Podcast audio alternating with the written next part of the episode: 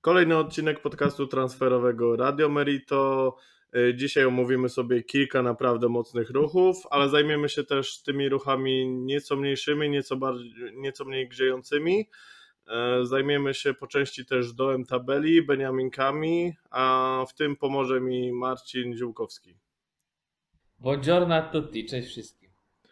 No i dobra, jako że kilka mocnych ruchów się wydarzyło, no to właśnie od tego zaczniemy. Największym zaskoczeniem jest chyba przejęcie przez Juventus Bremera za czterdzieści jeden milionów plus dziewięć. Kwota, na którą Inter sobie nie mógł pozwolić, no i świetny ruch jednak Juventusu, który znalazł bardzo mocne na papierze zastępstwo dla De Lichta. No powiem szczerze, może, może to nie będzie jakieś bardzo popularne zdanie wśród fanów piłki nożnej, ale ja uważam, że Juventus zrobił upgrade na tej pozycji. Wiadomo, De Ligt przychodził tu jako wielki talent, jako możliwe, że najlepszy obrońca świata za parę lat, ale no uważam, że jego pobyt w Turynie to była lekka klapa. No, nie był ani razu nawet wybrany obrońcą sezonu Serie A. Był tutaj, jeśli dobrze pamiętam, cztery sezony. Jest to piłkarz, który no, gdzieś myślę zawiódł wiele, wiele kibiców. I to jest, to jest piłkarz, który no, jakby nie patrzeć, miał ogromny potencjał sprzedażowy i, i Juventus to wykorzystał. Bayern zapłacił no siedemdziesiąt ponad milionów euro. Wydaje mi się, że gdy transfer osiągnie bonusy, to, to ta kwota będzie wyższa niż ta, którą Juventus zapłacił, czyli siedemdziesiąt pięć te parę lat temu. I to jest, może nie, że cud, ale taka no, ciekawa sytuacja i trochę niespodzianka, że zarobił więcej na nim niż zapłacił. Bo jednak ten, ten pobyt we Włoszech to, to było takie coś, że po prostu był jednym z wielu też. Nie możemy zapominać, że w lidze holenderskiej często się gra ofensywnie. Zresztą, no, tak, jak, tak jak dobrze wiemy, na przykład ci powiedzmy defensorzy, jak już, jak już brać z krajów Beneluxu, to bardziej z, z Belgii, piłkarze defensywni, piłkarze z Belgii, którzy trafiają na, na zachód do lig top pięć, z reguły się sprawdzają, no bo tak jak na przykład mieliśmy w Leicester City Ndidiego, który jest jednym chyba z najlepszych na swojej pozycji w, w Anglii. Khalidu Koulibaly, no to nie trzeba przedstawiać. No i też, też yy, przez dość długi czas bronił się Omar Colley, który także był w lidze belgijskiej i trzeba przyznać, że po prostu Bremer, ten transfer, to jest yy, ruch fantastyczny. To jest, yy, można powiedzieć, taki game changer. Myślę, że yy, no Juventus, chociaż wiadomo, pozyskał Pogbę, który co prawda już, już wypadł. No wielu, wielu fanów jest raczej niestety niezdziwionych tym, bo raczej ten Pogba to lubi wypadać co jakiś czas. Pogba, Di Maria to były bardzo, bardzo dobre na papierze ruchy, ale Bremer to już jest takie powiedzenie konkurentom: słuchajcie, my jesteśmy Juventus i my wracamy do walki o mistrzostwo. I to jest, uważam, transfer, który no nie wiem, jakie transfery się jeszcze wydarzą, jeszcze mamy nieco ponad miesiąc, ale myślę, że to jest top trzy najlepszych transferów tego okna, jak to się mówi teraz, luźno. No to mocna pompka, ale chyba rzeczywiście tym okresem w Torino na to zasłużył. No też wiemy, że Juventus planuje jeszcze sprowadzić napastnika, no i cały czas myśli do środka pola o Paredesie, ale tam najpierw muszą być ruchy out, żeby znaleźć budżet. Co do napastników, to właśnie rozważają albo Moratę. Wczoraj się pojawiły późno w nocy nazwiska Wernera i Muriela, no i to są naprawdę ciekawe ruchy, aczkolwiek z tym Wernerem to bym się tak nie rozpędzał, bo on jest wciskany absolutnie do każdego klubu przez dziennikarzy.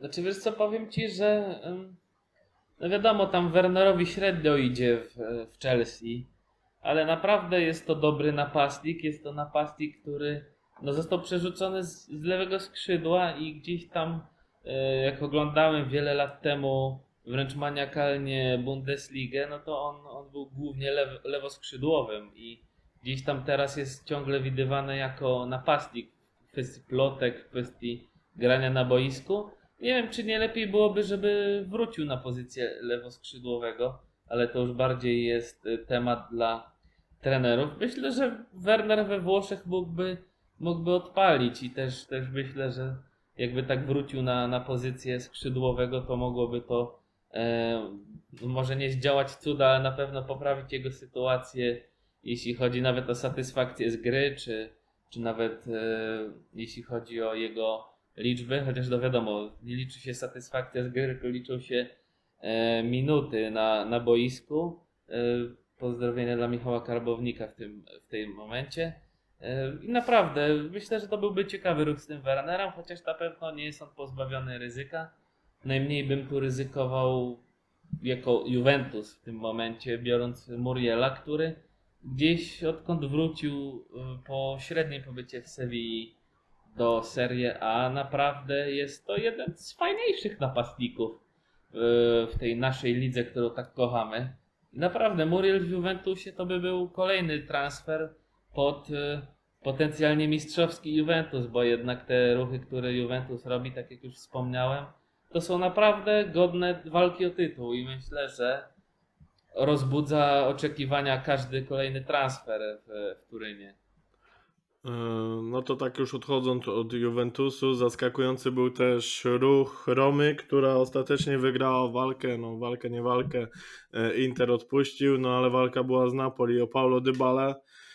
No i to jest ruch, który Rzym postawił na nogi tak naprawdę, sprawił, że to miasto no miesiąc czy dwa miesiące po tym triumfie w Lidze Konferencji znowu odżyło, jeszcze bardziej się zainteresowało Romą, no i ten Dybala pod względem nie tylko piłkarskim, ale też marketingowym to jest taki strzał w dziesiątkę na papierze, że, że naprawdę można się zdziwić. No też w tej karierze jego coś poszło nie tak. No być może można mówić, że agent właśnie zawalił sprawę szukania klubu, zawalił negocjacje z Juventusem, bo dla Dybali to jest no downgrade jednak przejście do Romy. No ale trzeba powiedzieć, że w Rzymie go pokochali od pierwszego momentu, też yy, nawet wysyłaliśmy sobie na konfie yy, lody o smaku yy, właśnie nazwane ksywką Dybali, mural od, zrobiony chwilę po transferze. Yy, no dzisiaj huczna prezentacja też w, w takim miejscu zrobionym na wzór Koloseum, także to wszystko jest robione z wielką pompą, no i zobaczymy, czy to będzie ważny, ważny element układanki Mourinho. Jak to mówi jeden twitterowy klasyk, brawo, należy pompować Dybalę.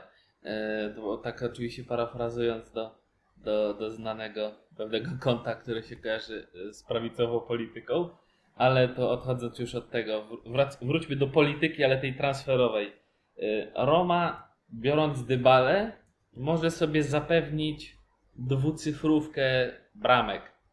Nieważne, czy Dybala strzeli pięć, zrobi, nie wiem, dziesięć piętnaście asyst, czy odwrotnie, więcej bramek niż asyst, myślę, że zagwarantuje im te minimum dziesięć bramek. Myślę, że tak z piętnaście dwadzieścia może być.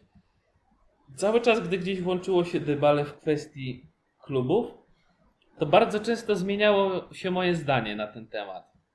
Raz na przykład twierdziłem, że Dybala odchodząc z Juventusu, więcej straci niż Juventus na tym, że straci Dybalę. Zobaczymy, jak to będzie. Zastąpili go Di Marią. Di Maria raptem będzie na rok, więc nie jest to jakiś transfer mocno sprzedażowy, bo wiemy, że Di Maria chciałby zagrać w swojej lidze.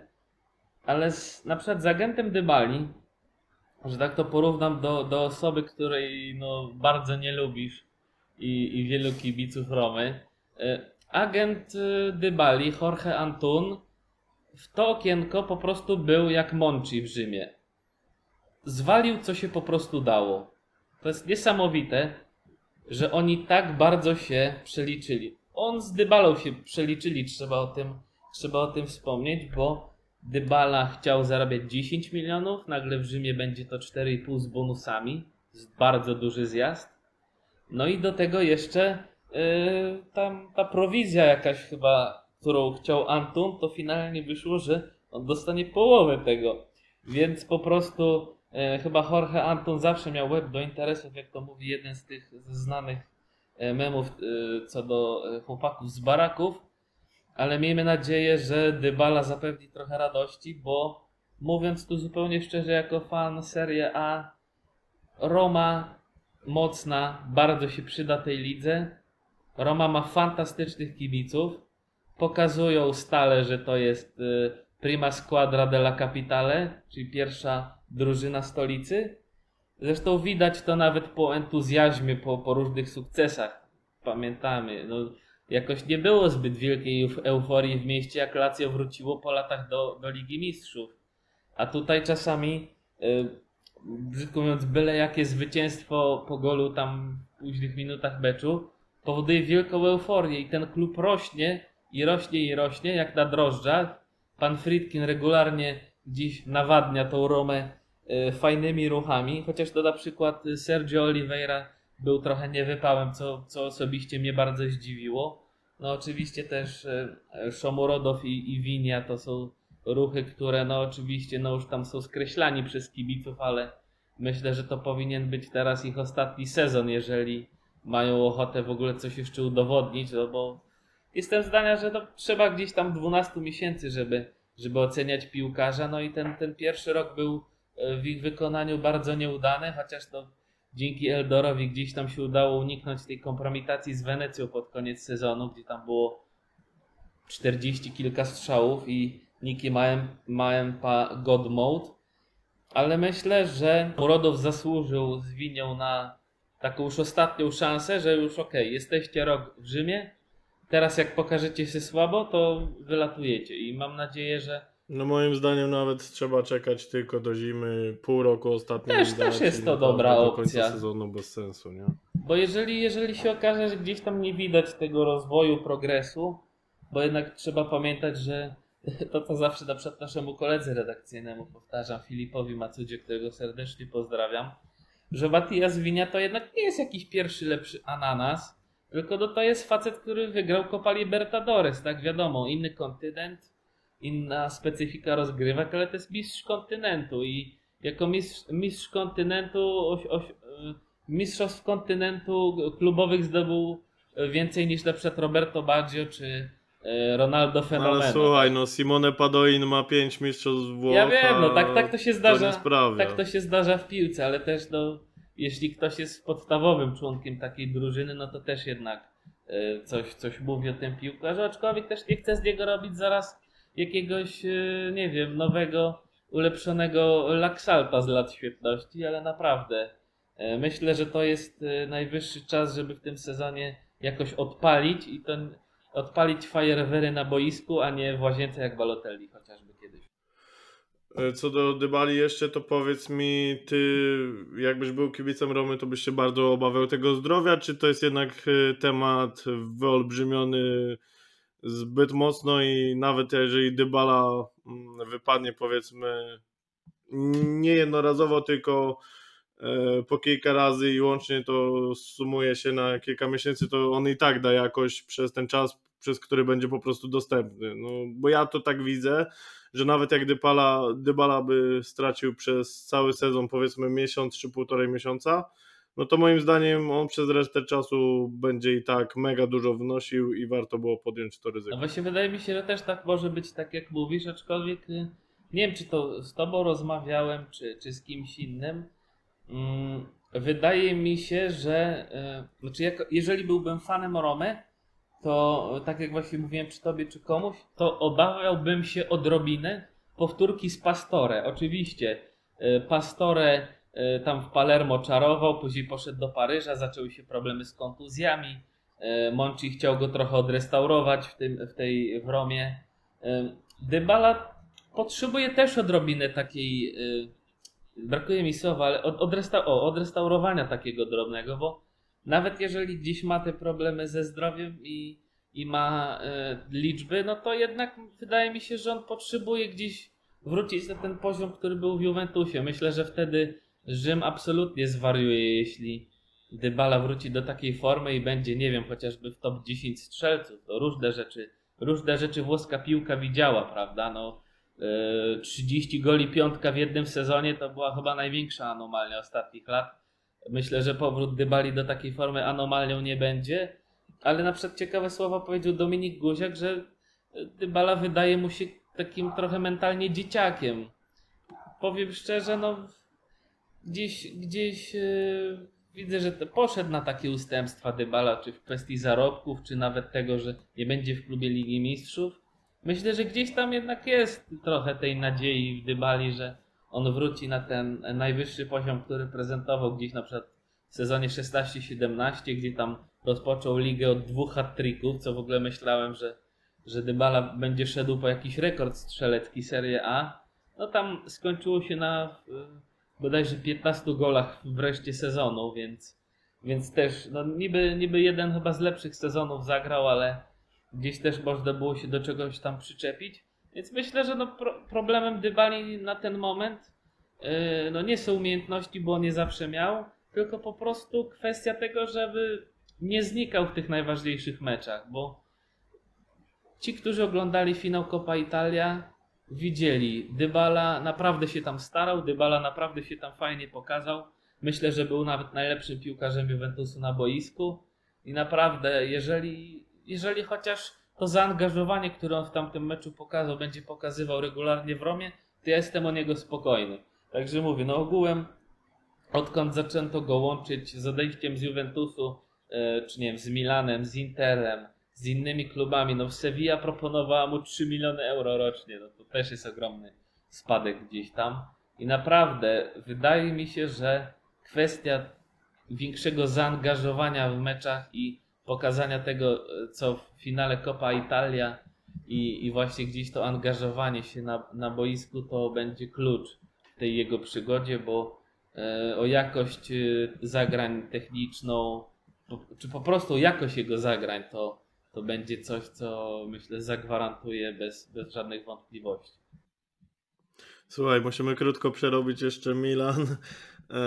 Wiem, że to temat no, wobec tych wydarzeń, które mają miejsce właśnie w tej części Mediolanu, średnio przyjemny. Czy ty masz jeszcze cierpliwość, czy, czy jak to wygląda? Wiesz co, jestem jednym z tych ludzi, którzy cierpliwość mają wyrobioną bardzo mocno, może czasem nawet do granic, ale już nawet mnie gdzieś od, nie wiem, trzech dni to irytuje, czyli no, gdzieś, gdzie normalny kibic pewnie już by zirytowany od dwóch tygodni chodził, to gdzieś tam ja dopiero się powoli zaczynam irytować. No to warto, warto wszystko powiedzieć na temat y, pięciu nazwisk, które się łączy z Milanem aktualnie. Gdzieś jest y, stałość w prasie y, co, do, co do nazwisk. Właśnie De Ketelare, Hakim Ziyech, Carney Chukwuemeka, Jafet Tanganga oraz Evan Ndicka z Eintrachtu Frankfurt. Co do De Ketelare, ponoć właśnie wczoraj z, zwiększyła się wiara. Czyli jak to, jak to już ten letni słowniczek Mercato fana Milanu, czyli następne czterdzieści osiem godzin zdecyduje, wszystko rozstrzygnie się w przyszłym tygodniu, jest pewność, wiara w ruch, czyli to już słynne na e, twitterowym Milanie Cefiducia, no i że panuje optymizm, prawda? To, to jest, są takie najważniejsze słowa podczas tego Mercato. Co do De Ketelare, wieczorem była informacja, że Klub Brugge zgodził się na to, żeby sprzedać go do Milanu.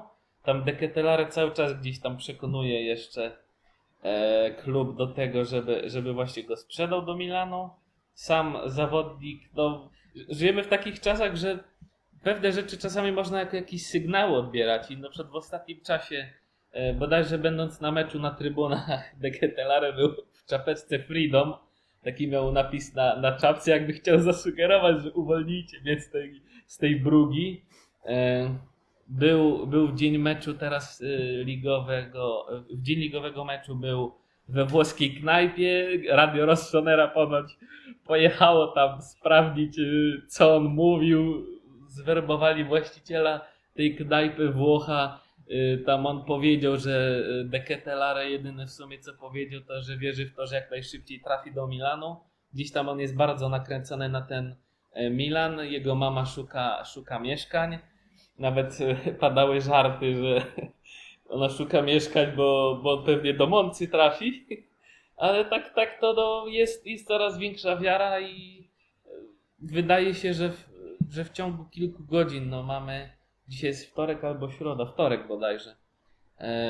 We wtorek ma przyjść lub w środę rano gdzieś nowa oferta i prawdopodobnie będzie ona zaakceptowana w końcu, bo klub Brugge jest twardym negocjatorem i nawet dziwne, że, jeszcze chce im się rozmawiać z Milanem, bo pierwsza, ta, pierwsza propozycja jaka padła, bo Klub Brugge chciało czterdzieści na początku, Milan zaoferował dwadzieścia, uważam, że trochę to była niepoważna oferta, trochę za niska, jednak połowa kwoty.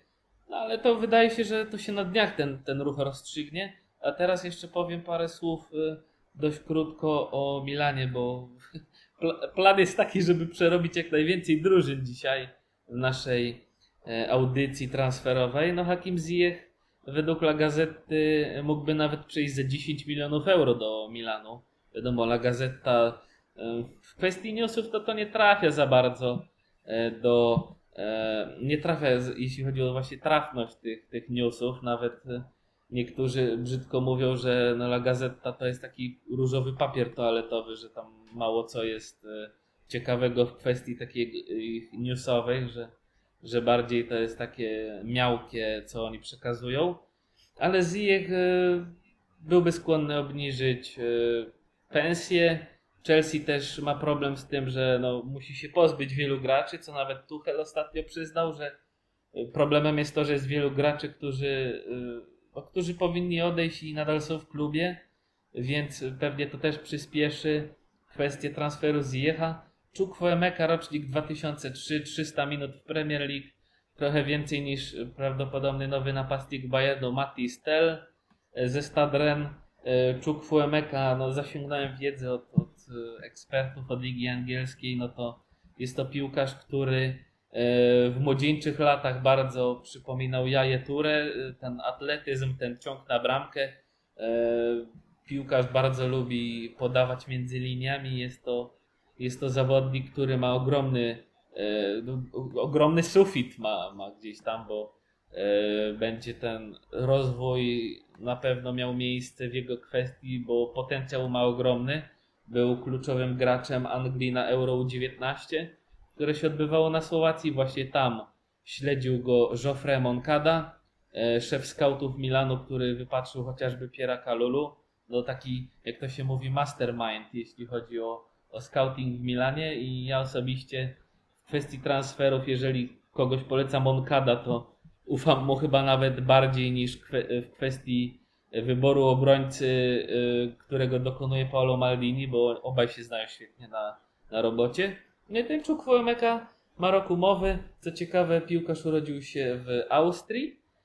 Nie wiem dlaczego akurat w Austrii się urodził. Nie, nie sprawdzałem takiej informacji, nie spotkałem się z takową. Ale jest to piłkarz, który wyraził zgodę na transfer. Jest to piłkarz, który mógłby się fajnie wkomponować, jeśli chodzi o pomoc Milanu, bo w pomocy Milanu tak naprawdę każdy dostaje sporo minut. Są, jest gra na trzy fronty, jest, jest czynnik tego, że no, potrzebne są szerokie kadry, jest czynnik właśnie tego, że każdy dostaje swoją szansę. No i on bardzo by pasował jako taki piłkarz, który lubi grać do przodu, zwłaszcza, że ten Baby Milan jednak ciągle, jak to się mówi, jest grany, bo większość składu jest naprawdę e, gdzieś między dwadzieścia a dwadzieścia pięć lat. I to już słowem podsumowania jeszcze Jafet Tanganga też cierpliwie czeka na to, żeby móc zakładać koszulkę Milanu. Czeka na to, aż tam się wszystko rozwiąże. Najpierw bodajże Mattia Gabbia musi trafić do Sampdorii, albo właśnie Tanganga przed Gabią. E, Daniel Maldini odchodzi do Specji, pożegnał się już z kolegami. Miał trafić do Elasu, ale tam były jakieś problemy w kwestii tam opcji wykupu i tak dalej. Finalnie Hellas sięgnął po Alessandro Cortinovisa z Atalanty, którego, co ciekawe, miałem kiedyś w Football Managerze dwa tysiące osiemnaście i dawałem mu szansę w pierwszym składzie, więc cieszy mnie obecność takich moich F M-owych dzieci w prawdziwym świecie piłki nożnej. No i Evan Ndicka między piętnaście a dwadzieścia milionów miałby kosztować. Zwycięzca Ligi Europy z Eintrachtem. Byłby to moim zdaniem super ruch. Gdy sprawdzałem go na F B R F, okazało mi, że no, za, na przykład za ostatni sezon jest bardzo podobny do Bremera. Już nie pamiętam, czy w kwestii e, tych statystyk, czy po prostu w kwestii tego, co, gry.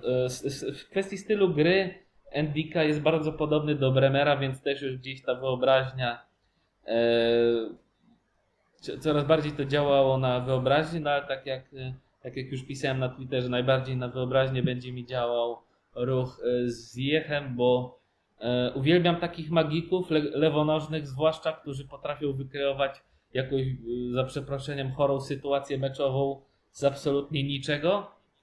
I naprawdę e, powiem tak, jeśli uda się w tym Mercato ściągnąć De Ketelare, Ziyecha, Chukwuemekę, Tangangę, Ndickę, możliwe, że dwóch nawet na zasadzie, nie wiem, wypożyczenia z obligo, czy samym wypożyczeniem z opcją, uważam, że to by było wręcz Mercato dziesięć na dziesięć, ale już Marcin, oddaję Ci głos, bo się rozgadałem, a to nie jest monolog mój, tylko nasza wspólna audycja. No dobra, to teraz taki ruch yy, moim zdaniem kontrowersyjny, bo ten piłkarz jest też różnie oceniany, jeszcze bardziej niż yy, Dybala generuje yy, no, różne emocje sprzeczne ze sobą, w zależności od kibiców. Gianluca Scamacca jednak przeniesie się do West Hamu, a nie do P S G. No i mówi się o kwocie trzydzieści sześć milionów euro plus sześć w bonusach. Łącznie czterdzieści dwa miliony. Kwota gigantyczna. Rekord sprzedażowy Sassuolo. No i co? Warty według Ciebie tyle? Bo moim zdaniem absolutnie nie. No i też mam obawy, że on się w Premier League po prostu spali. Skoro mógł się spalić Sebastian Aller w West Hamie, to piłkarz na moim zdaniem niższym poziomie niż on, czyli Scamacca właśnie, też nie udźwignie tego. Tak to widzę. Powiem Ci, że jesienią było spore grono wyznawców tego piłkarza, że tak to nazwę. Ja gdzieś tam zawsze patrzę na takich piłkarzy, którzy są tak hajpowani, tak z przymrużeniem oka. Okej, okay, pewnie coś potrafią, ale gdzieś tam niektórzy y, za bardzo się odpalają w kwestii tego, y, co on może osiągnąć. I ze Scamacką mam ten problem, że cały czas mam z tyłu głowy, że on w wielu klubach nie odpalił. Chociażby, nie wiem, no on, on się też wychowywał w P S W Eindhoven w juniorach. I jestem zdania, że jeżeli ktoś ma naprawdę duży talent, to mając szesnaście, siedemnaście, osiemnaście lat, parę minut w kilku meczach by dostał. On nie dostał ani minuty w seniorach. Więc to też pokazuje, na, jaką drogę przebył, bo tak, w Zwole na wypożyczeniu świata nie zawojował. W Cremoneze słabo, w Ascoli słabo. W Sassuolo dostał szansę grania w pierwszym składzie tak na, na, na, szerszy, na, na dłuższą metę, bo chyba po czterech czy pięciu latach. No ale jak już dostał szansę, to strzelił bodajże szesnaście bramek w lidze. Jest to napastnik, który świetnie wykańcza, jest to napastnik, który gdzieś tam, no, raczej chyba nie nadaje się do rozgrywania. Gdzieś tam bardziej mi się wydaje, że to jest taka trochę lepsza wersja piątka w kwestii, nie wiem, wykańczania, gdzieś odnajdywania się. Bo wydaje no i oprócz tego ma też strzał z dystansu na wysokim poziomie. Tak, do, strzał z dystansu ma, ma dobry, chociaż to też jest to ciekawe, no kolejny piłkarz, który gdzieś wypromował się przez mecz z Milanem, bo tak było z Raspadorim. W tym takim meczu, gdzie, gdzie Milan dominował, a, a to Sassuolo strzeliło dwie bramki. I właśnie Raspadori wtedy stał się taki bardziej znany dla, dla fanów y, calcio czy, czy piłki nożnej ogółem. A Scamacca też właśnie po, po golu z Milanem, gdzie tam miał kilometr miejsca i y, no, praktycznie idealnie uderzył. No, tam od, od poprzeczki to weszło, ale miał dużo miejsca, miał dużo czasu. No, właśnie od tego meczu gdzieś ten hype się zaczął. Bo gdzieś tam też ma taką aparycję bad boya, trochę gdzieś tam y, mi przypomina takiego wyrośniętego Radja Nainggolana, którego obaj, obaj uwielbiamy. Też y, taki trochę bad boy i, i taki chłopak, który lubi bardzo tatuaże. Gdzieś chyba jest y, ba, bardzo, bardzo duża część jego ciała jest wytatuowana. No i gdzieś tam też... Jego rodzina to też bad boy. Jego rodzina to są bad boye, dokładnie. Jego, jego ojciec, który... zniszczył drzewko bonsai, przez, przez lata jedyne trofeum e, Romy os, e, w ostatnich latach.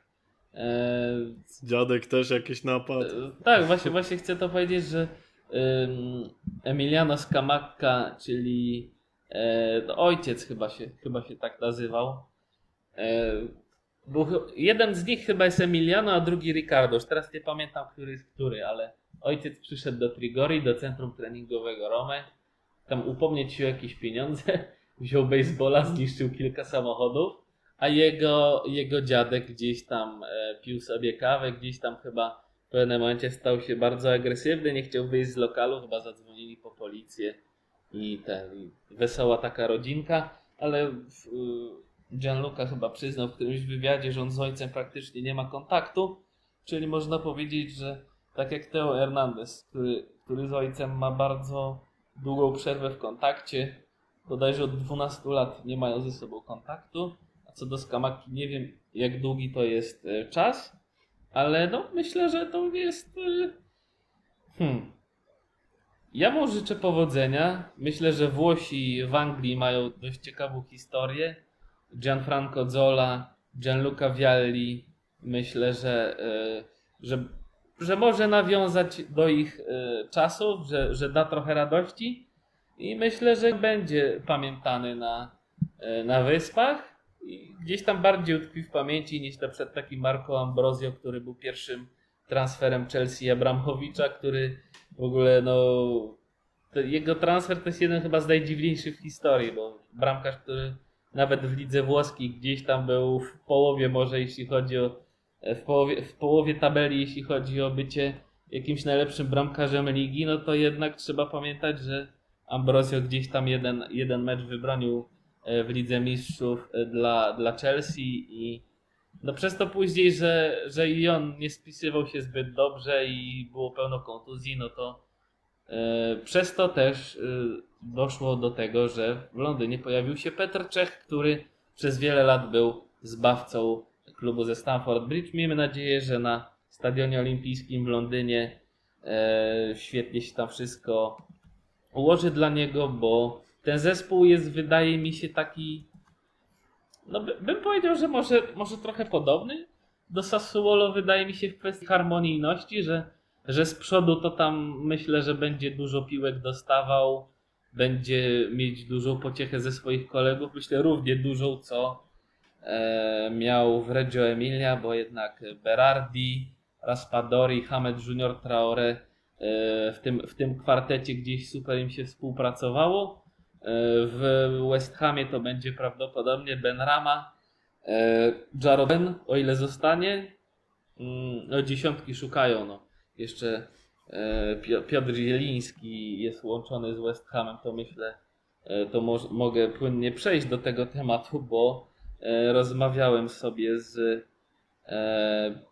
fanem West Hamu, nie, nie będę mówił imienia i nazwiska, bo po prostu go nie znam, jest to człowiek, który gdzieś tam pod jakimś pseudonimem funkcjonuje sobie na Twitterze, no i tam widziałem, że tam był ciekaw, czy tam trzydzieści pięć milionów euro to jest dużo za Zielińskiego, no powiedziałem mu, Powiedziałem mu prawdę, którą gdzieś spotykamy na co dzień w przekazach medialnych, jaką opinię mają o nim ludzie, że no technicznie jest to świetny piłkarz i tak dalej, gdy, gdy jest w formie, jest to zawodnik, który no cieszy oczy, tylko no trzeba mieć do niego cholernie dużo cierpliwości, bo potrafi mieć takie przestoje jak przez ostatnie pół roku i naprawdę jest to piłkarz bardzo chimeryczny, jeśli chodzi o formę, ale gdy, gdy dostanie gdzieś tam miłość, cierpliwość, to, to będzie czarował.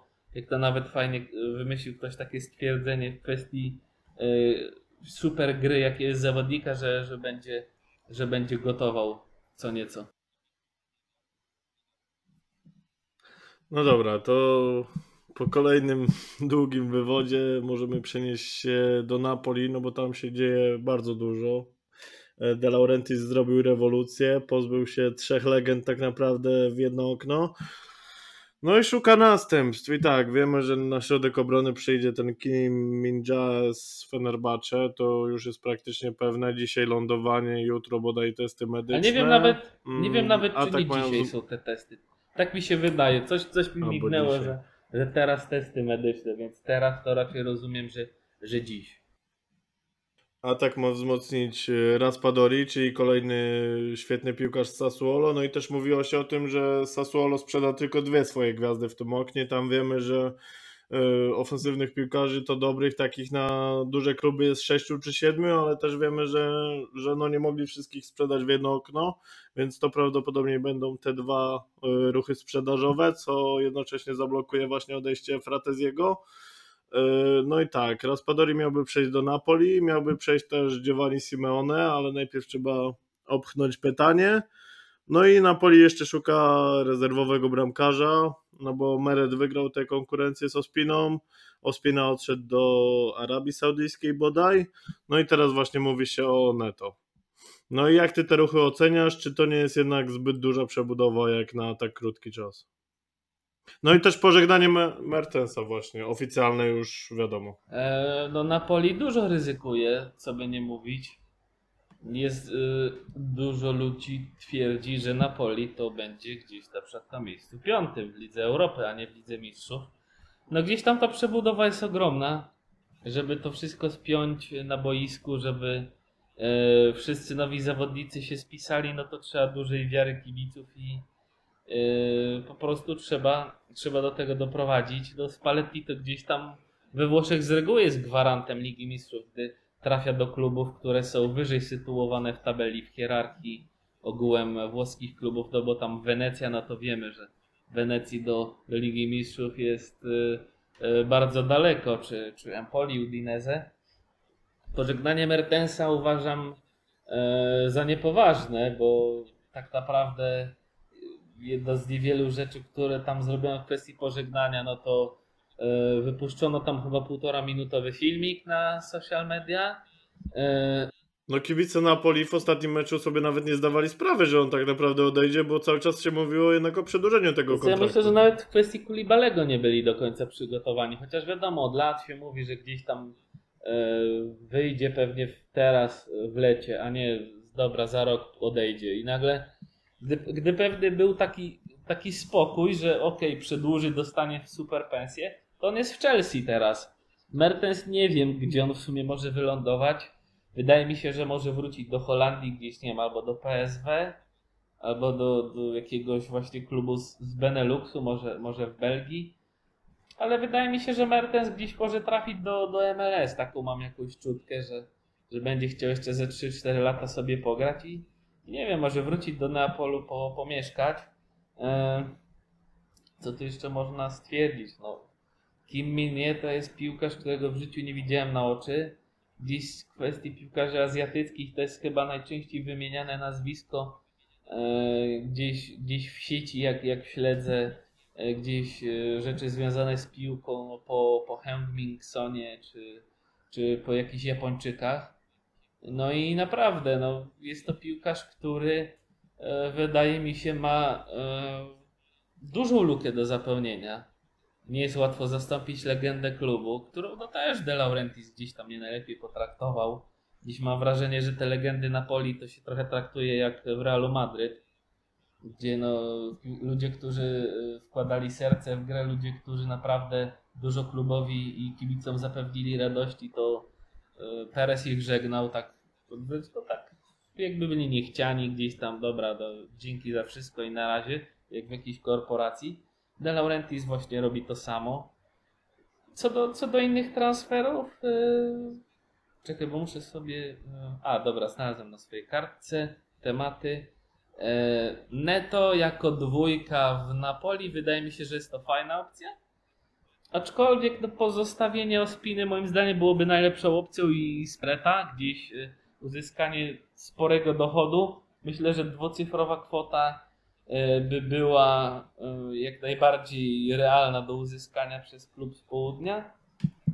No ten Simeone zamiast Petani, jestem ciekaw, jaki to będzie ruch. Petania zmierza do Moncy. Gdzieś jest, nie jestem jakoś do końca przekonany i do transferu Simeone i Petani, chociaż Petania no, w tych mniejszych klubach wiadomo, gdzieś zawsze bły, błyszczał. Tak jak w Ferrarze chociażby. Na Simeone miał raptem drugi dobry sezon w karierze i yy, z nim jest ten sam problem co z Gianluca Caprarim, bo on, on już oficjalnie, oficjalnie pytać, już w Moncy tak, no. Jest Caprari. No totalnie nie jestem przekonany do tego ruchu. Ktoś powie, ale człowieku, no przecież on miał sezon życia, on fantastycznie sobie poradził. No dobra, ale gdy oglądałem go w Sampdorii, to miałem ochotę przeklinać przed telewizorem. Jak śledziłem jego wyniki w Benevento, nie wleczę tak jak się pomyliłem na e, Twitterze, w Benevento też nie pokazywał nic szczególnego. E, trafił do El-Lasu, gdzie no, ja nie wiem czy on taki sezon kiedykolwiek powtórzy, żeby chociaż połowa tych rzeczy mu wyszła.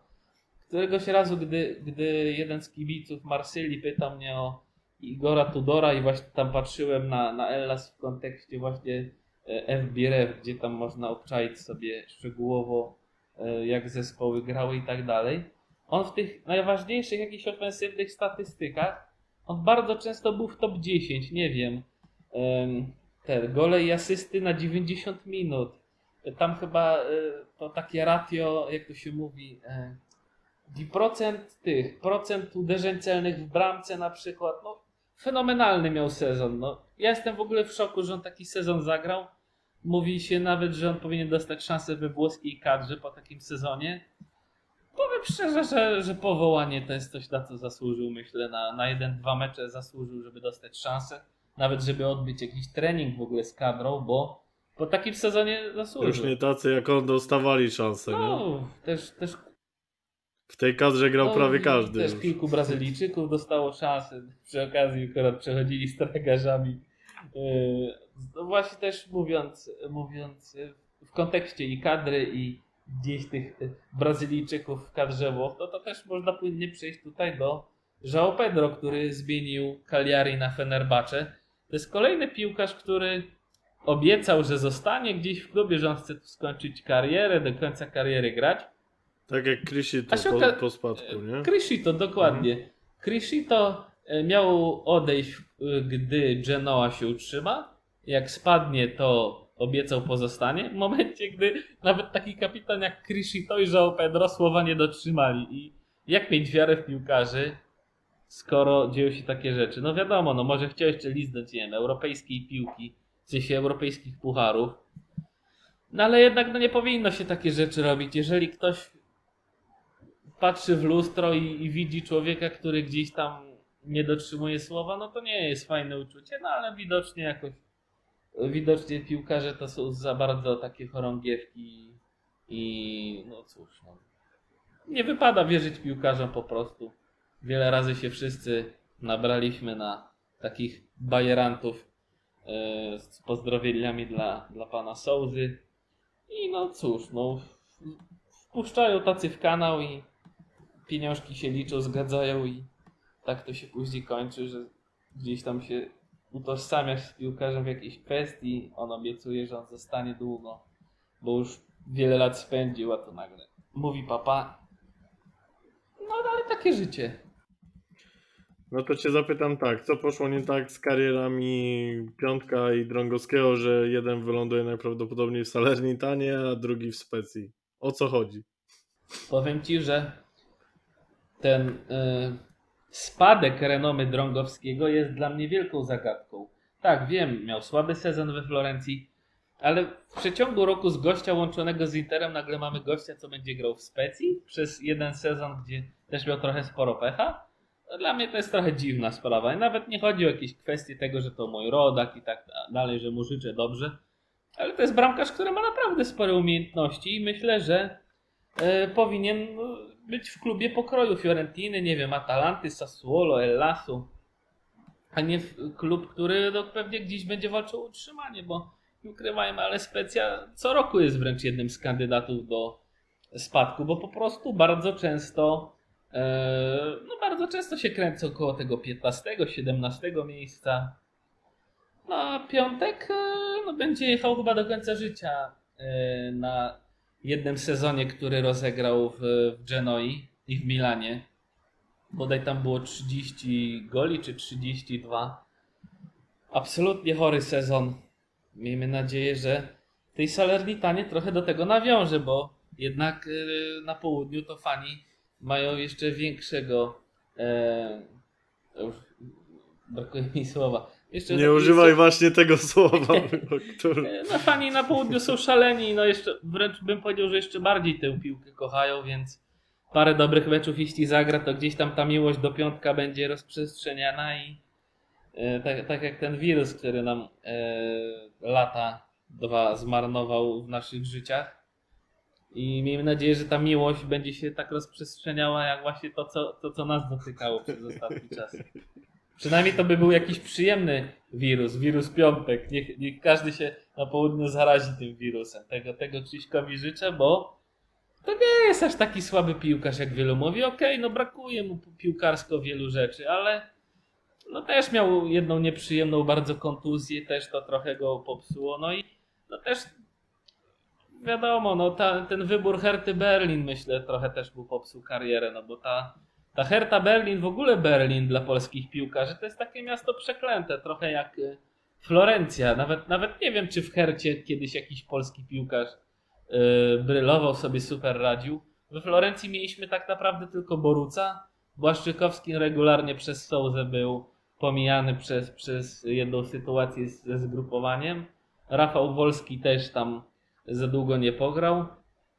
Więc no, ja życzę Krzyśkowi, żeby, żeby zrobił dwucyfrówkę w Salerno niczym Bonazzoli, bo myślę, że, myślę, że fajny może być atak yy, w Salernitanie. Ten Lis Muse odszedł, z tego co pamiętam, chociaż nie, jest, nie jestem tu pewny, ale no na przykład łączyło się Salernitane z Pinamontim i jest to piłkarz, który no celuje gdzieś wyżej, ale no oferta dwa i pół miliona euro rocznie, dwadzieścia milionów euro transfer, no na miejscu Interu poszedłbym na to, chociaż odkup mają trzydzieści milionów wtedy. No tak, na pewno to są dobre pieniądze. To co, jeszcze dwa ruchy takie, no potencjalne gwiazdy i potem już zajmiemy się prawą stroną tabeli, jak to Włosi mawiają. Molina do Atletico odchodzi za frytki, ten deal już jest raczej pewny i to wygląda tak, dziesięć dwanaście milionów podstawy, sześć milionów bonusów plus karta Noela Pereza, środkowego obrońcy, który jest podobno warty dziesięć milionów, czyli cały ten komplet jakby maksymalnie dwadzieścia osiem milionów euro za gościa, który początkowo miał kosztować czterdzieści, no i też to wszystko obniżane nie dość, że bonusami, to jeszcze właśnie zawodnikiem na zastępstwo, który, który nie wiem, czy Udinese jest nawet potrzebny. Molina to był jeden z, jeden z najlepszych, bym powiedział, nawet piłkarzy sezonu. Jedno z największych odkryć. Strzelił bodajże siedem bramek w lidze. Fantastyczny to był transfer Udinese, szczególnie, że pozyskali go za darmo, ale nie rozumiem naprawdę wepchnięcia Neuena Pereza bodajże, czy Neuena Paza, już nie pamiętam. Pereza, tak. Neuen Perez, tak. No, to duże ryzyko. No. Ja szczerze mówiąc nie za bardzo pamiętam tego drugiego piłkarza, ale no dwanaście milionów euro za Molinę to jest, to jest kradzież biały dzień. No. Co, tu, co, tu się dużo, co tu się dużo rozpływa, że tak jak trochę kradzieżą w biały dzień jest to, że Lazio, które często gdzieś tam skąpi i gdzieś tych pieniędzy za dużo Lotito nie wydaje, no to montują bardzo fajną obronę, bo, bo nie wspominaliśmy o, o Lazio, ale teraz się nic w sumie nie dzieje w Lazio. To tak, Lazio w poprzednich odcinkach, bo jak ktoś ma ochotę właśnie to zachęcamy do... Casale, Romagnoli, Mario Gila, myślę, że to jest bardzo ciekawy zestaw.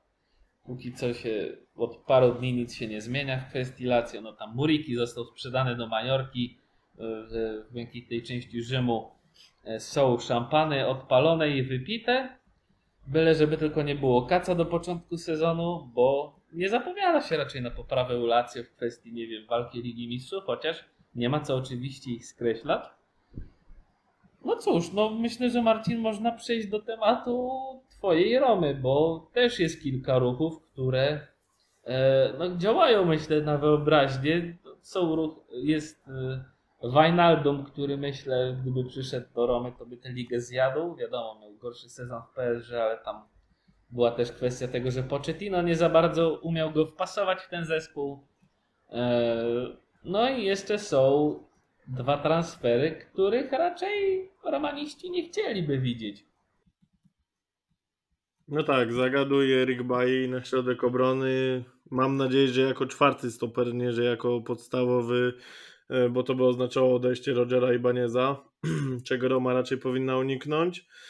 Co do Wijnalduma, no wiadomo, tak jak mówiłeś, słaby rok w P S G, no to jest piłkarz o dużych umiejętnościach, ale jednocześnie o dużej pensji, bo właśnie z tymi piłkarzami P S G jest taki problem, że jak oni już z paryskim klubem podpisują kontrakt, to dostają chore pensje. No może teraz się to zmieni, tak? P S G zmieniło dyrektora sportowego i pewnie te kontrakty będą bardziej przyziemne dla, dla takich zwykłych zawodników, czy po prostu nie gwiazd, no bo Wijnaldum raczej nie był traktowany jako gwiazda w momencie transferu, zwłaszcza że tamto okienko zeszłoroczne było mocne, bo i Messi, i Ramos, i, i Hakimi to renomą na pewno zjadali ten transfer.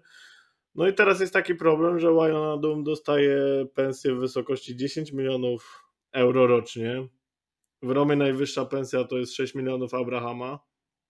No i co z tym teraz zrobić? Teoretycznie przez pierwszy rok, gdyby było wypożyczenie, to ta pensja byłaby jakoś dzielona przez Romę, no ale i tak ściągać zawodnika na wypożyczenie i dawać mu pięć milionów euro pensji, czyli praktycznie najwyższą płacę w zespole, no to jest, jest ryzyko spore, aczkolwiek no nie wiem, no piłkarz sam dał zgodę na transfer i myślę, że naprawdę na boisku by dał dużo. Tak, dzisiaj dziś z, z godziny przed, przed naszym nagraniem gdzieś mi wyskoczyło, że Wijnaldum może nie jest zdesperowany, ale jest bardzo, bardzo chętny na, na transfer i myślę, że naprawdę byłby to fajny ruch. No i kolejne duże nazwisko, prawda? Wijnaldum, Dybala, Abraham, gdzieś wśród nawet anglojęzycznych ludzi, wśród wyspiarzy gdzieś jest świadoma, o, fajne nazwiska w tej Romie i gdzieś jak usłyszał, że Mourinho na przykład, nie wiem, jest liderem ligi, czego życzę fanom e, Romy, chociaż wiadomo, że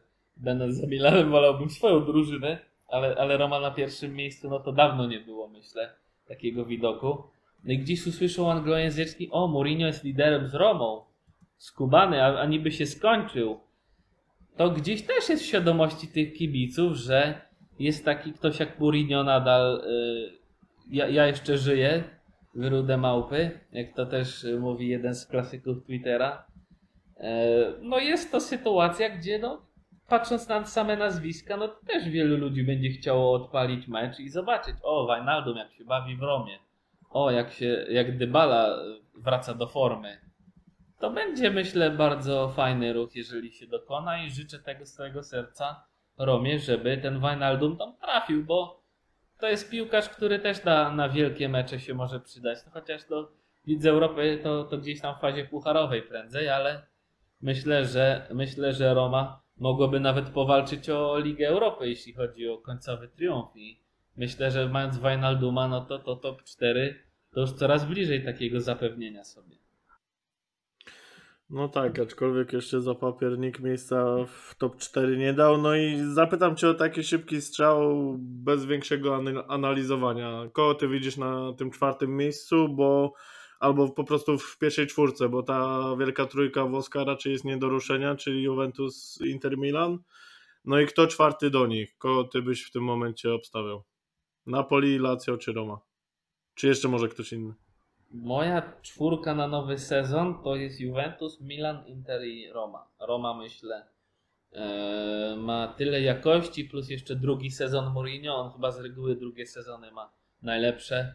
No i też się zgrał już jakoś z tym zespołem i, i wie, na co ich stać. Myślę, że Roma naprawdę będzie niespodzianką tej ligi. No, gdzieś też podejrzewam, że, że Juventus może wrócić na tron niestety. Niestety dla mnie, bo wolałbym Milan oczywiście jako obro- ob- zabronionym tytułem, ale no wiadomo, jeszcze, jeszcze do pierwszego meczu, do końca marca to jest sporo czasu, można, mogą się różne rzeczy wydarzyć. I naprawdę, no Roma może mieć naprawdę super kadrę, jeśli chodzi o, e, o same nazwiska, o same wzmocnienia, no bo tak, może być Wijnaldum, jest Dybala, e, no jako, jako drugi bramkarz jest Milesz-Filar. Nie wiadomo w sumie, jak on się pokaże. Pewnie też nie będzie mieć za dużo e, szans. No ale tak, no, że tak powiem, wykluł się z jajka Zalewski. E, mamy młodych e, pomocników. Jest Bowe, jest Volpato. No niestety Darboe, kontuzja, więzadeł. Chociaż i tak raczej za dużo szans by nie dostał. No i też myślę, że myślę, że któryś z tych, e, że tak powiem, flopów e, może trochę odpalić. Nie twierdzę, że Winia. My, liczę, że, że Eldor się tam e, wykaże i, i będzie pomocny, gdy, gdy będzie potrzeba skorzystania z niego. Mam, mam gdzieś jakąś dziwną wiarę w tego piłkarza, nie wiem, jakoś tak. Gdy, gdy czasami widzę, że cały świat jest przeciwko komuś, a widzę, że no, gdzieś to nie jest jakiś totalny amator, no to gdzieś, gdzieś budzi się we mnie taka matka dziecka jakaś, że... że Eldorku, pokaż im. Nie no, trzeba wierzyć. No. Myślę, że kibice Romy to czeka ich jeden z bardziej satysfakcjonujących jeden z bardziej satysfakcjonujących sezonów, może nawet w dwudziestym pierwszym wieku. No, byłoby to naprawdę trudne do osiągnięcia po takim poprzednim sezonie, który już wprowadził stan naprawdę olbrzymiej radości. No dobra, i teraz prawa strona tabeli. Yy, ode mnie tak, no Artur Teatę ma odejść yy, z Bolonii, świetny sezon za nim. Mówi się, że chce go Real. Oferta poszła yy, osiemnaście milionów euro. No ale być może na końcu włączą się też kluby Premier League za, po prostu do walki o niego. To byłby taki piłkarz po Svanbergu i Molinie, którego znowu mam wrażenie włoska czołówka po prostu od, odpuściła, przespała, dokładnie, no bo, no bo na czym budować zespół, jak nie na piłkarzach sprawdzonych właśnie w tej lidze, gdzie ryzyko transferu jest praktycznie minimalne, jeżeli ktoś sobie daje radę w Bolonii na i trzyma tą defensywę, która nie była na jakimś oszałamiającym poziomie, to też przy lepszych kolegach powinien jeszcze bardziej się rozwinąć, więc no to jest przespane, a z kolei Torino chce wziąć albo Kumbulę, albo Denayera z Lyonu w miejsce Bremera. Znaczy Denayer to już jest teraz wolnym agentem, ale tak, w Lyonie, w Lyonie był, byłby to moim zdaniem super ruch jak na warunki Torino, gdzieś zarobią na tym, na Bremerze, no i za darmo piłkarz przychodzi, tak, że no ruch, ruch wydaje się taki aż, aż dziwny w stylu Urbano Cairo, ale taki outstanding move, jak to się mówi. I to jest, myślę, ruch, który no Juricio, pod Juricia moim zdaniem może pasować świetnie, może to, jak to się mówi, zabanglać.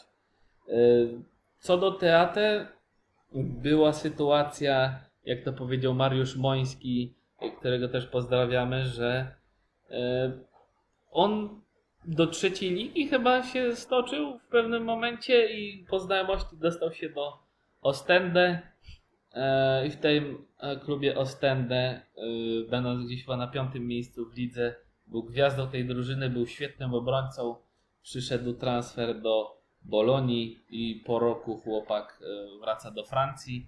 Do klubu, który, jeśli nie pamięć mnie nie myli, znów zagra w Lidze Mistrzów. Nie, nie pamiętam aż dokładnie, kto tam gdzie był we Francji, na którym miejscu, ale chyba Rennes znów w Lidze Mistrzów.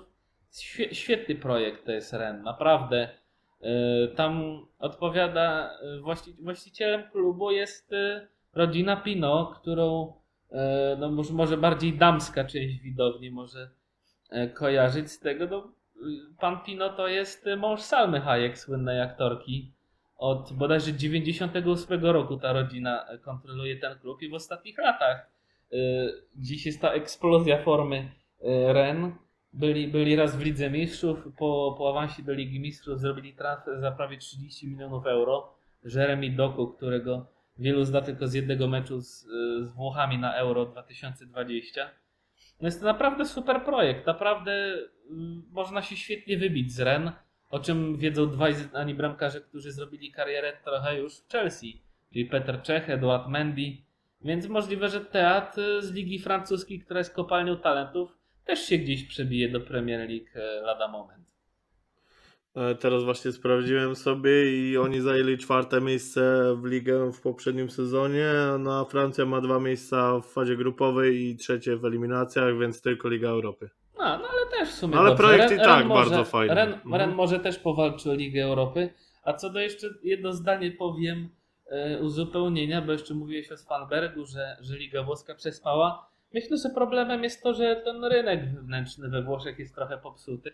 W tej kwestii, że no każdy chce tylko, e, brzydko mówiąc, wydymać z pieniędzy rywali, bo każdy chce zarobić, każdy chce jak naj, najdrożej opnąć piłkarza i naprawdę jest to, e, jest to, jest to temat, który no, ciągnie się od lat, no, tak jak widać, to te transfery gdzieś e, wewnątrz ligi, no to raczej są to duże sumy, albo, albo są to maluteńkie sumy, raczej nic pomiędzy, że, że ktoś tam ma różne jakieś tam perturbacje.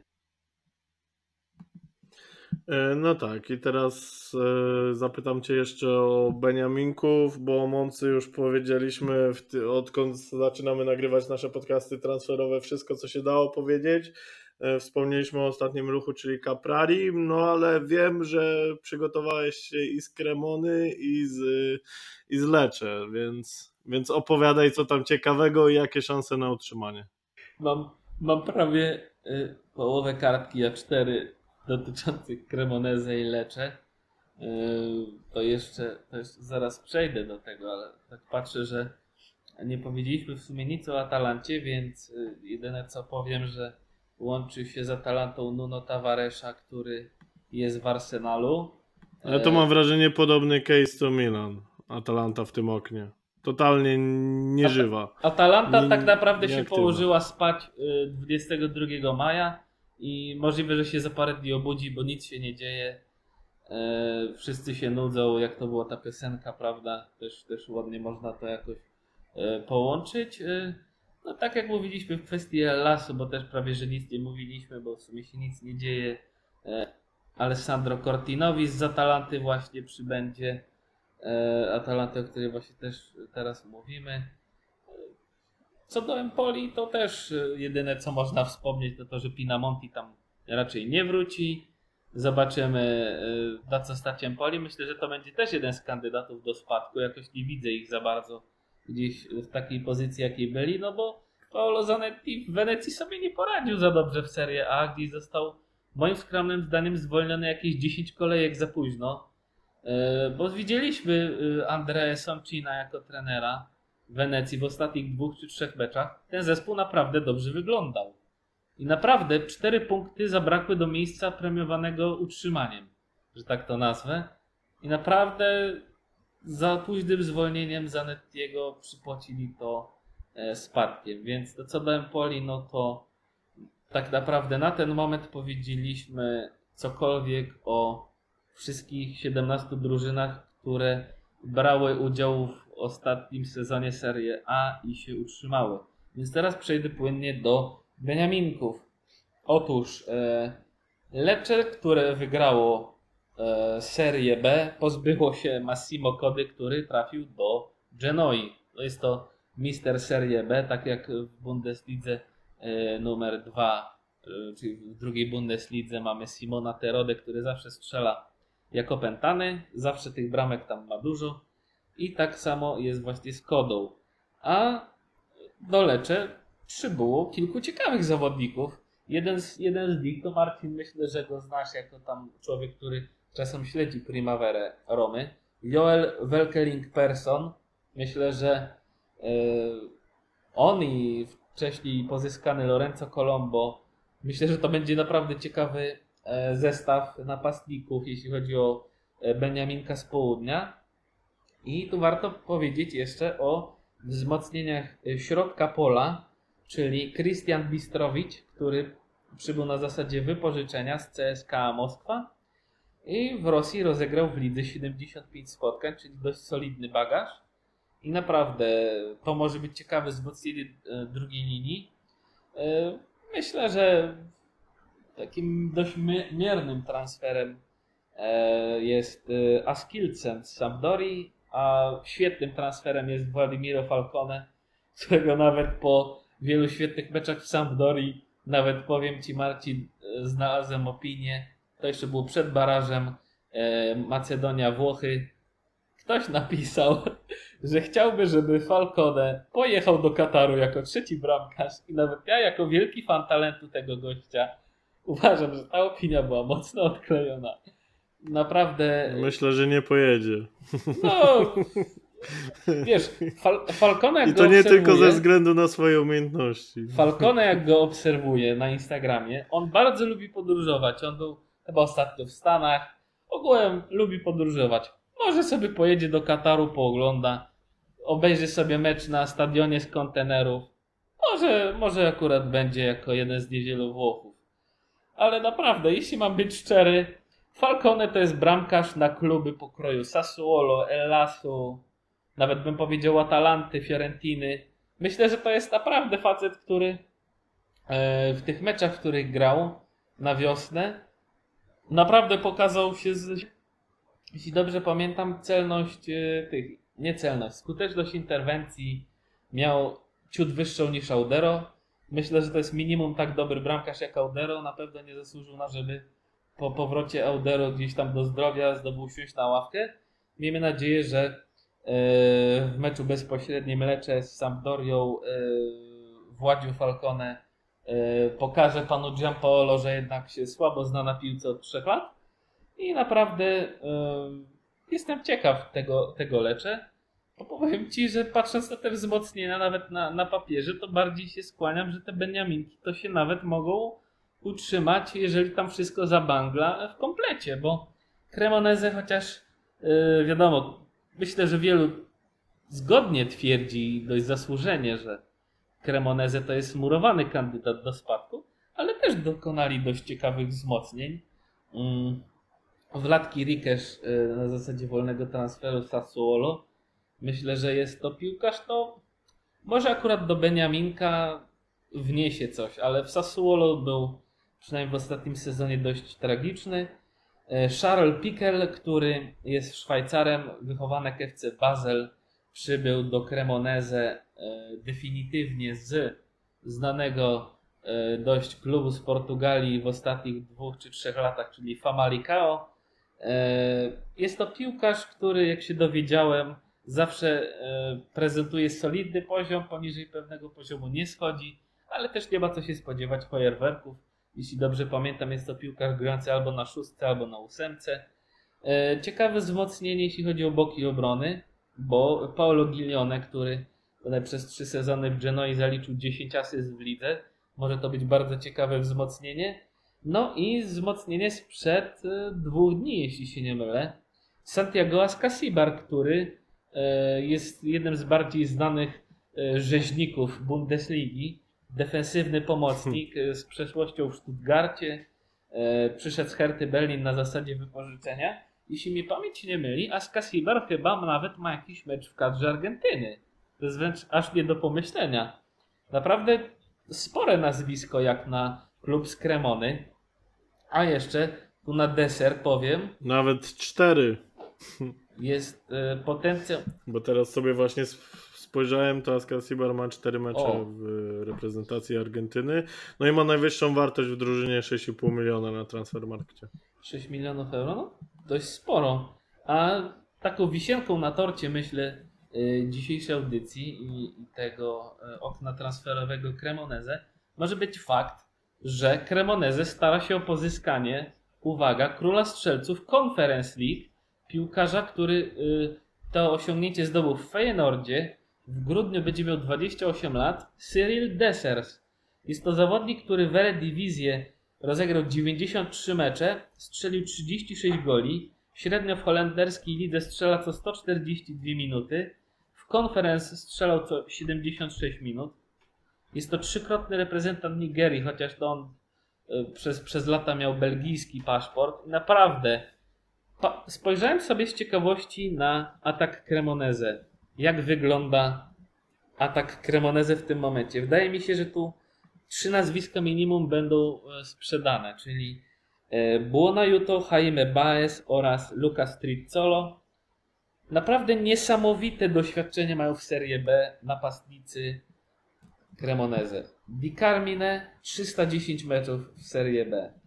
Lucas Trizzolo sto sześćdziesiąt trzy mecze. Jaime Baez sto osiemdziesiąt dwa mecze, Buonajuto prawie dwieście. A w Serie A mecze ma tylko Di Carmine, Cedric Gondo, czyli najgorszy napastnik Serie A ubiegłego sezonu, i Daniel Ciofani. Myślę, że Gondo zostanie. Myślę, że Frank, no, Frank Cagiut, którego kiedyś uważałem, że powinien dostać szansę, skoro dostał Kutronę w Milanie, bo Cagiut to jest wychowanek Milanu. Luca Zanimacchia, który, jeśli mnie pamięć nie myli, wraca do Cremonese. siedem goli, sześć asyst miał, jeśli dobrze pamiętam, w ubiegłym sezonie. I myślę, że atak, który składa się z Di Carmine, Cagiuta, Zanimacchi i Gondo, a także Desersa, to jest dość ciekawa linia ataku jak na Beniaminka. Możliwe, że, że jeszcze ten Gondo też będzie sprzedany. Ja, ja kiedyś przewidziałem te, nie wiem, niecały rok temu, że on za parę lat to trafi raczej do ekstraklasy. Jestem ciekaw, czy ta przepowiednia się spełni. Obstawiam, obstawiam taką Lechię Gdańsk na przykład. Yy, może, może akurat tam trafi. Ale na pewno ekstraklasa za parę lat moim zdaniem go czeka. No i cóż, no to by było chyba na tyle z tych wszystkich newsów transferowych i tak. Ale powiem Ci, że Cyril Dessers, jeszcze tak wtrącę, bo czytałem o nim właśnie przez, przed finałem Ligi Konferencji. Już wtedy było mniej więcej wiadomo, że Feyenoord go nie wykupi, to tam kibice Feyenoordu, który jest klubem bardzo poważnym, no doszedł do finału Europejskiego Pucharu, jest w top trzy ligi i tak dalej. Oni byli strasznie zezłoszczeni i rozczarowani postawą zarządu, że oni go po prostu wypuścili. Także to nawet dla Feyenoordu, tak, tak szanowanego klubu, jest duża strata i to naprawdę jest ciekawy ruch, który, który wywołuje tam jakieś mega pozytywne emocje związane tak, no, to z Cremonese. To jest piłkarz, który na pewno dużo wniesie do ataku. Myślę, że tak, nie wiem, nie wiem do końca jakim systemem grają w Cremonese, ale jakby takie trzy pięć dwa było i Gilione na wahadle, Dessers w ataku, to myślę, że to może zabanglać, jak to, jak to mówi młodzież. Naprawdę Cremonese, no ciężko stwierdzić w ogóle jaki oni mają budżet, ale no taki Dessers w Cremonese to naprawdę, no to jaram się tymi nazwiskami, bo ciężko jest się nie, nie jarać, jak taki, tacy ciekawi przychodzą do, do Serie A i no gdzieś tam te niecałe trzy tygodnie do startu ligi, no już człowieka nosi i obejrzałby coś. No tak, na razie zostają nam tylko sparingi. Dzisiaj można obejrzeć o dwudziestej pierwszej prezentację Paulo Dybali i to by było w sumie też dobry na sposób na spędzenie letniego wieczoru. W, no, w nocy jeszcze jest w nocy jest jeszcze sparing o druga trzydzieści bodaj Barcelona Juventus, tak? To ciekawy, ciekawa opcja do obejrzenia, jeżeli ktoś ma problemy ze snem. No i dobra, chcieliśmy jeszcze wspomnieć o Fabregasie. Ty chciałeś powiedzieć, no właściciel przebogaty, no i to jest mega ciekawy ruch. O Fabregasie jeszcze jednym nazwisku też ciekawym zapomnieliśmy, ale to już wiadomo, trochę po prostu za dużo tych nazwisk wszystkich. Cesc Fabregas ustnie porozumiał się z Como, tak, tym klubem, który znajduje się w pobliżu Mediolanu, który znacie na pewno z tego słynnego jeziora. Tam kiedyś Lothar Matthäus w okolicy jeziora Como mieszkał, gdy, gdy grał w Interze.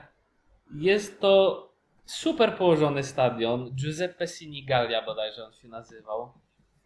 Jest bardzo bogaty właściciel.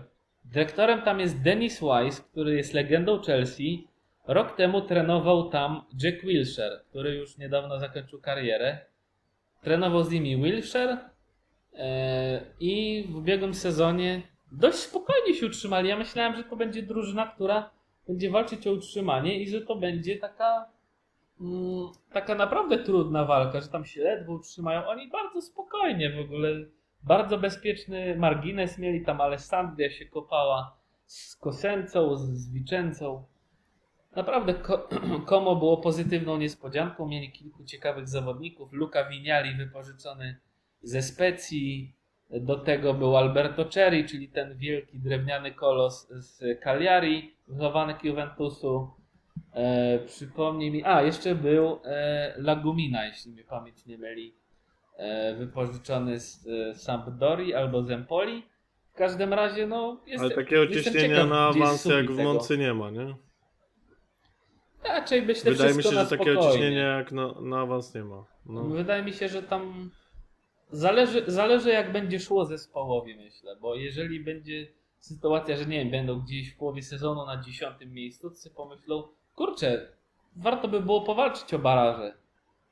W sensie, no to będzie zależało od punktu siedzenia, tak jak to się u nas ładnie mówi. No, jeżeli, jeżeli jest sytuacja, że jest jakieś miejsce fajne, optymistyczne na resztę sezonu, to będą próbować na pewno.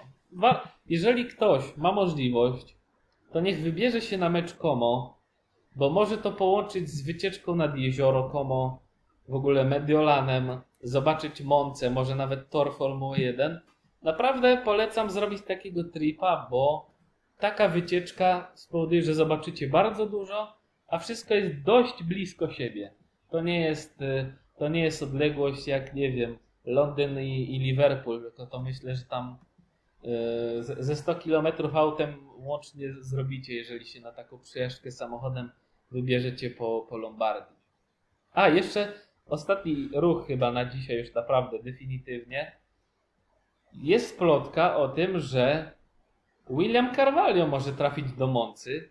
Naprawdę nie wiem, gdzie jest szczyt Berlusconiego, żeby on się mógł tylko wypłacić w przyszłym roku, jak się utrzyma.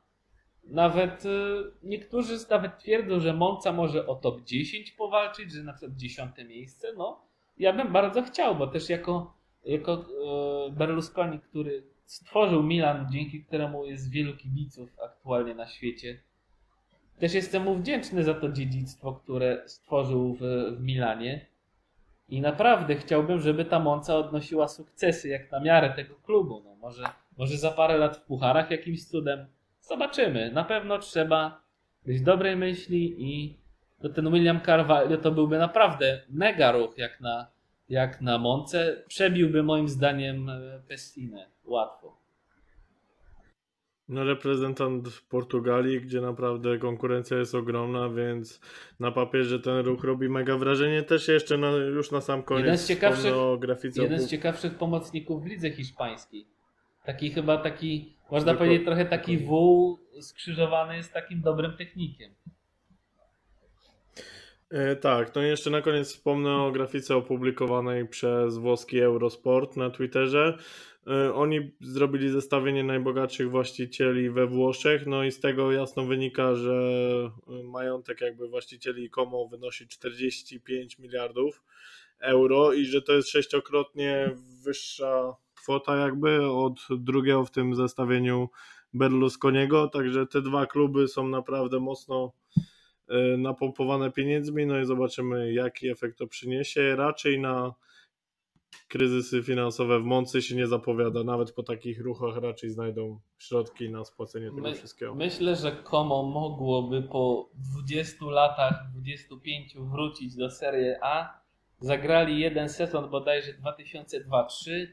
Tam grał napastnik z drugiej części Rzymu, czyli Tommaso Rocchi, późniejszy no, gwiazdor Lazio w ataku.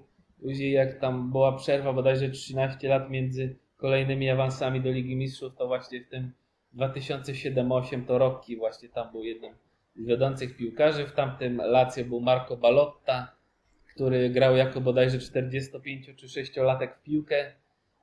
Como może mieć ogromny potencjał, jeśli chodzi o e, właśnie o jakieś wyniki. No, z takim majątkiem, jeżeli, jeżeli będą chcieli no, rok po roku jakąś gwiazdę, nawet taką powiedzmy trochę wygasłą sprowadzać, to dla nazwiska samego ludzie przyjdą. No, dla Fabregasa ludzie przyjdą.